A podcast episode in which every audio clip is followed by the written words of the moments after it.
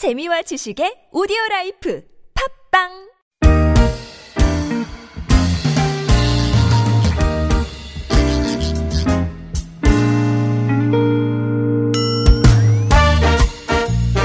서울 속으로 2부 시작해 보겠습니다.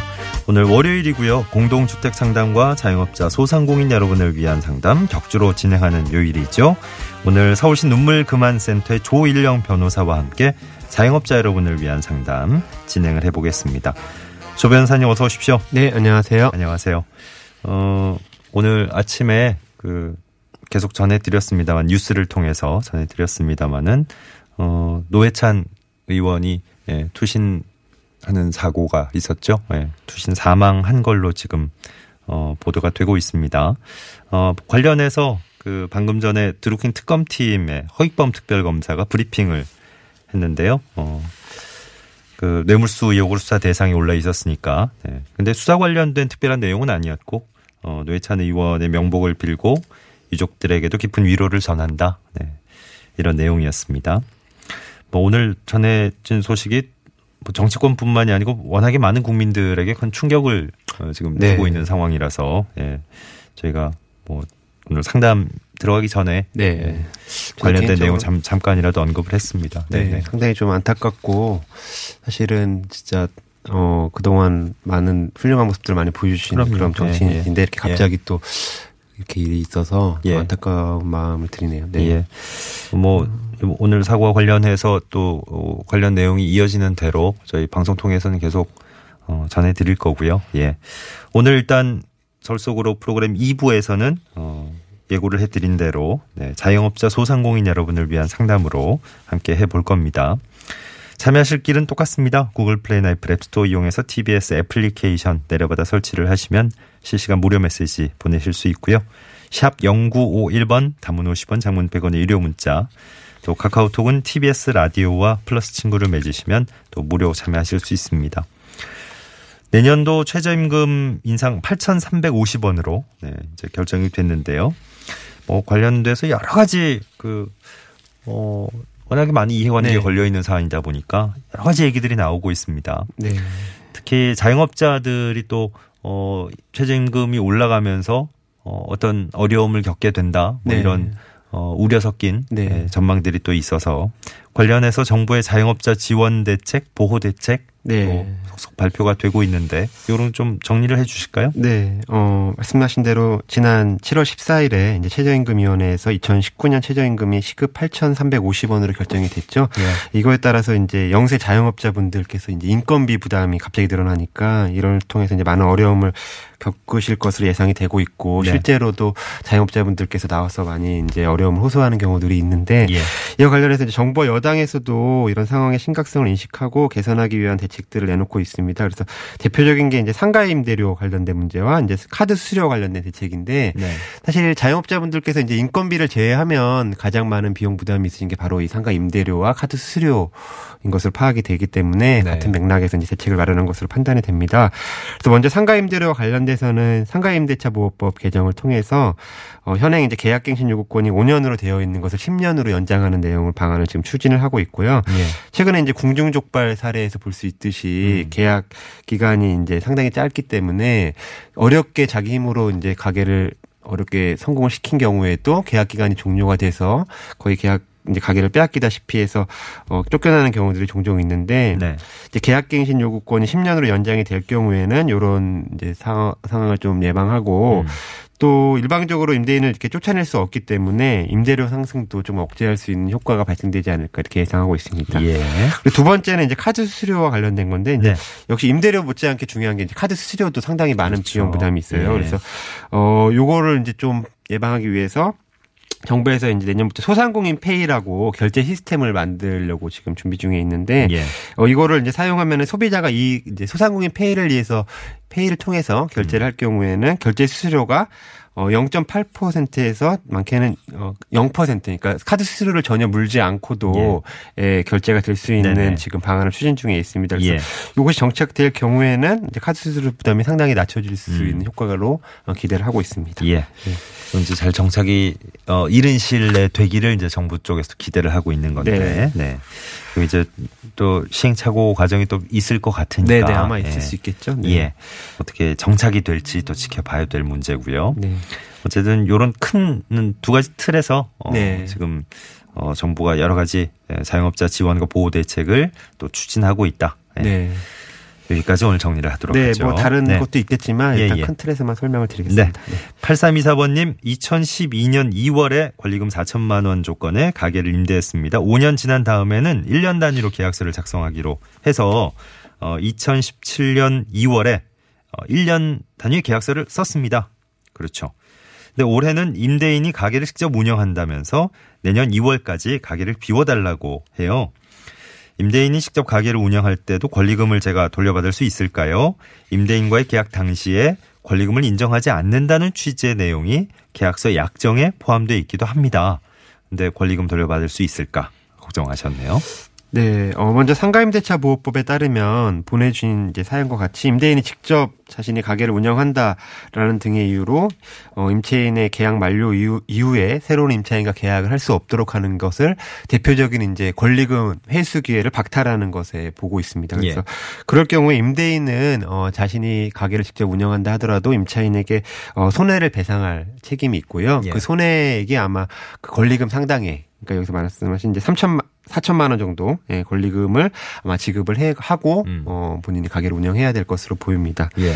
근데 이제 권리금 회수 기간이 있어요. 네. 그래서 지금 이제 5년이 지났고 또 1년 단위로 또 계약을 했기 때문에 5년이 이미 지난 상황인데 이게 이제 상가 임대차 보호법의 계약 갱신 요구권을 아까 말씀드린 것처럼 현행은 이제 5년으로 제한을 하고 있거든요. 그래서 예.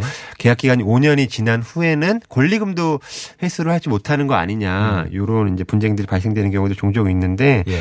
이와 관련돼서 이제 법원에서 또 결론적으로 말씀드리면 5년이 지나도 권리금 회수할 수 있다라는 판결이 나왔습니다. 그래서 네. 어 2017년 대전지방법원에서 어 이제 권리금 같은 경우에는 어 화폐와 달리 유형 자산인 상가 건물은 어 상인 상인이 영업을 하기 위한 자신의 이제 가치가 축적돼서 계속 상승할 수밖에 없잖아요. 상인이 네. 자신의 노력에 의해서 가치가 상승되는데 어, 임대차 계약이 종료되면 자신의 노력에 의해서 사- 상승된 그 권리금을 놓고 올 수밖에 없기 때문에 네. 이것을 해소할 수 없고 오히려 임- 임대인이 이걸 다 가져가는 것은 정당, 정의롭지 못하다라고 보고 있어서 예. 5년이 지난 경우에도 어, 해소할 수 있도록 그렇게 판결이 난 바가 있습니다. 그래서 음. 어, 권리금 같은 경우에 계약 기간이 5년이 지났다 하더라도 이 사람 예. 같은 경우에도 해소할 수 있기 때문에 음. 임대인에게 그런 자신의 권리를 어, 요구를 하는 것이 바람직하다 보여지고요. 예. 또 한 가지 추가로 이제 말씀하신 게 이제 권리금을 인정하지 않는다. 뭐 예를 들면 권리금 포기 약정이라는 게 있는데 요거 관련돼서는 아마 상가임대차 보호법에 어이 법의 내용에 어 임차인에게 유- 불리한 것은 효력이 없다라고 되어 있거든요. 예. 그래서 권리금을 포기한다는 내용도 아마 인- 효력이 안, 인정이 되지 어려울 겁니다. 그래서 음. 요거와 무관하게 권리금을 임대인에게 요구할 수 있을 것으로 보여집니다. 예. 자, 이번에는 어, 직접 청취자 한 분이 그 목소리를 통해서 사연을 남기신 게 있는데 같이 한번 들어보겠습니다.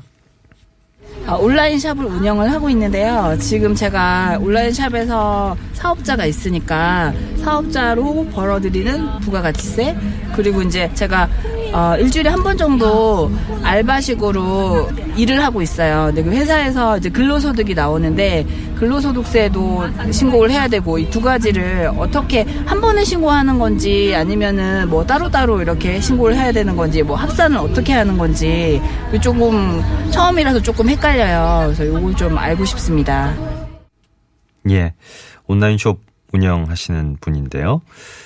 어, 요거 저 물어보신 게 한꺼번에 신고를 이렇게 두개 네. 수익을 네 네. 한꺼번에 수익이 신고를 있을 해야 때 세금 되는지? 신고 네. 관련된 이제 말씀하신 것 따로따로. 신고해야 예, 되는지. 예. 그러니까 지금 사업자로서 이제 납부하셔야 될 세금이 사실 두 가지가 있어요. 그러니까 지금 사연에서 이제 부가가치세 말씀하셨는데 예. 어, 소득세도 납부를 하셔야 되거든요. 근데 이제 부가가치세와 소득세의 경우에 사업자가 납부해야 되는 세금 두 가지는 별도의 신고 기간이 다 정해져 있습니다. 음. 그래서 부가가치세 경우에는 6개월에 한 번씩 신고를 하기 때문에 네. 어 이제 1년으로 치면 1월하고 7월 네, 두 번에 나눠서 예. 신고를 하시- 하시면 되고요. 소득세 같은 경우는 1년에 한 번, 5월 달에 이제 5월 1일부터 5월 31일까지 그 한 해 동안 발생된 소득에 대해서 음. 신고를 하시면 됩니다. 예. 그렇게 하시면 되는데 지금 이제 사연 보내주신 분께서 이제 회사에도 일을 하고 있어서 예. 근로소득이 발생된다고 하셨는데 네. 일반적으로 이제 근로소득의 경우에는 별도의 신고를 하지 않습니다. 우리 네. 회사원들 아시겠지만 이제 예. 근로소득은 이제 회사에서 그 소득을 지급을 하면서 세금을 원천 징수를 하고 예. 세금을 떼고 아예 지급을 하기 때문에 네. 근로소득의 경우에는 근로소득세를 별도로 신고를 하지 않는 경우들이 많죠. 기본적으로 뭐 연말정산 때 네. 다 되니까. 그래서 아마 연말정산하는 이유가 이제 세금을 원천 징수를 해서 떼서 납부를 하기 때문에 어, 더 납부된 세금에 대해서는 내가 돌려받을 수 있게끔 예. 하는 장치가 이제 연말정산인 네. 거죠. 그래서 아마 지금 이제 부가가치세와 소득세, 아, 근로소득세를 나눠서 말씀을 하셨는데 원칙적으로는 이제 부가가치세만 신고를 하시면 될 거예요. 음. 그래서 1년에 두 번 나눠서 부가가치세 1년에 나눠서 신고를 하시고 또 소득세는 예. 소득세 나름대로 5월 달에 신고를 하시면 되고 음. 아마 근로소득세 부분과 관련돼서는 아마 회사 측에다가 한번 혹시 모르니까 원천징수 여부를 음. 한번 확인을 해서 예. 원천징수가 되고 있다라고 하시면 별도의 어, 신고 절차는 거치지 않으셔도 될 것 같습니다. 예. 예, 근로소득자들이 이제 여기서는 사연 주신 분이 네. 온라인 숍 운영자로 기준을 네. 잡으셔서 그런데 예. 보통 이제 어 월급 받는 네. 네, 근로소득자들은 네. 이제 5월에 그냥 다른 소득이 있을 때 종합소득세 신고 그쵸. 기간에 이제 한다 이렇게 이제 네, 완전 생각을 원천 징수를 안. 할 경우에는 그냥 소득세는 한꺼번에 5월 달에 한다. 그러니까요. 이렇게 네. 그냥 아시면 될 것 같습니다. 예. 네. 자, 9378번님. 2010년 5월부터 문구점을 하나 하고 있는데요.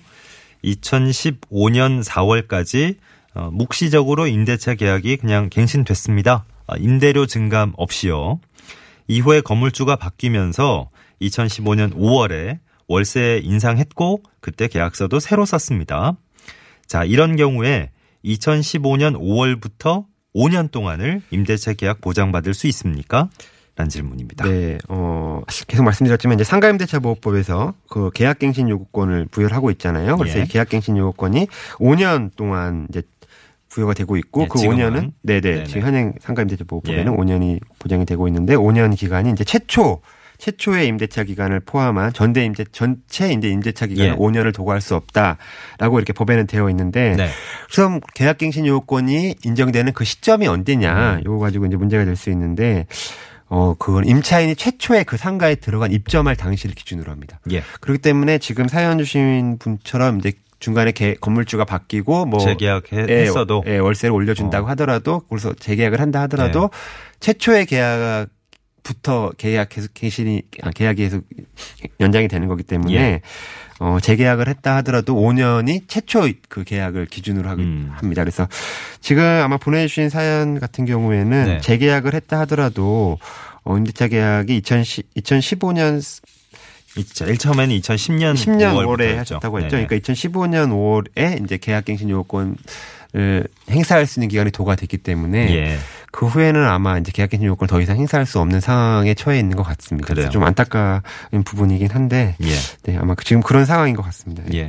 그러니까 기대하신 거는 이제 2015년 5월부터 5년 동안이니까 지금도 어, 계속 유지가 되는 거 아니냐. 네, 예. 네. 그런데 약간 좀 어, 기간이 지나버려서 네. 예. 기대하시는 것만큼은 안 되겠네요. 네, 좀 그런. 그래서 아마 좀 빨리 10년으로 연장이 되는 게 좀 빨리 돼야 되지 그래요. 않을까. 네, 예. 이런 사연만 봤을 때도 이, 듭니다. 2563번님, 어, 마지막으로 볼 수 있을 것 같아요. 기존에 있던 프랜차이즈 미용실을 권리금 주고 인수했습니다. 알고 보니까 양도인이 본사 측에 양도 사실을 알리지 않았더라고요. 나중에 본사가 알게 돼서 저한테 가맹비를 다시 지불하라고 하는데 어, 응해야 되는 건지 미용실 인수 때 지불한 간판, 인테리어 비용 등이 가맹비에 다 포함돼 있다고 생각하는데 아닌가요? 하셨습니다.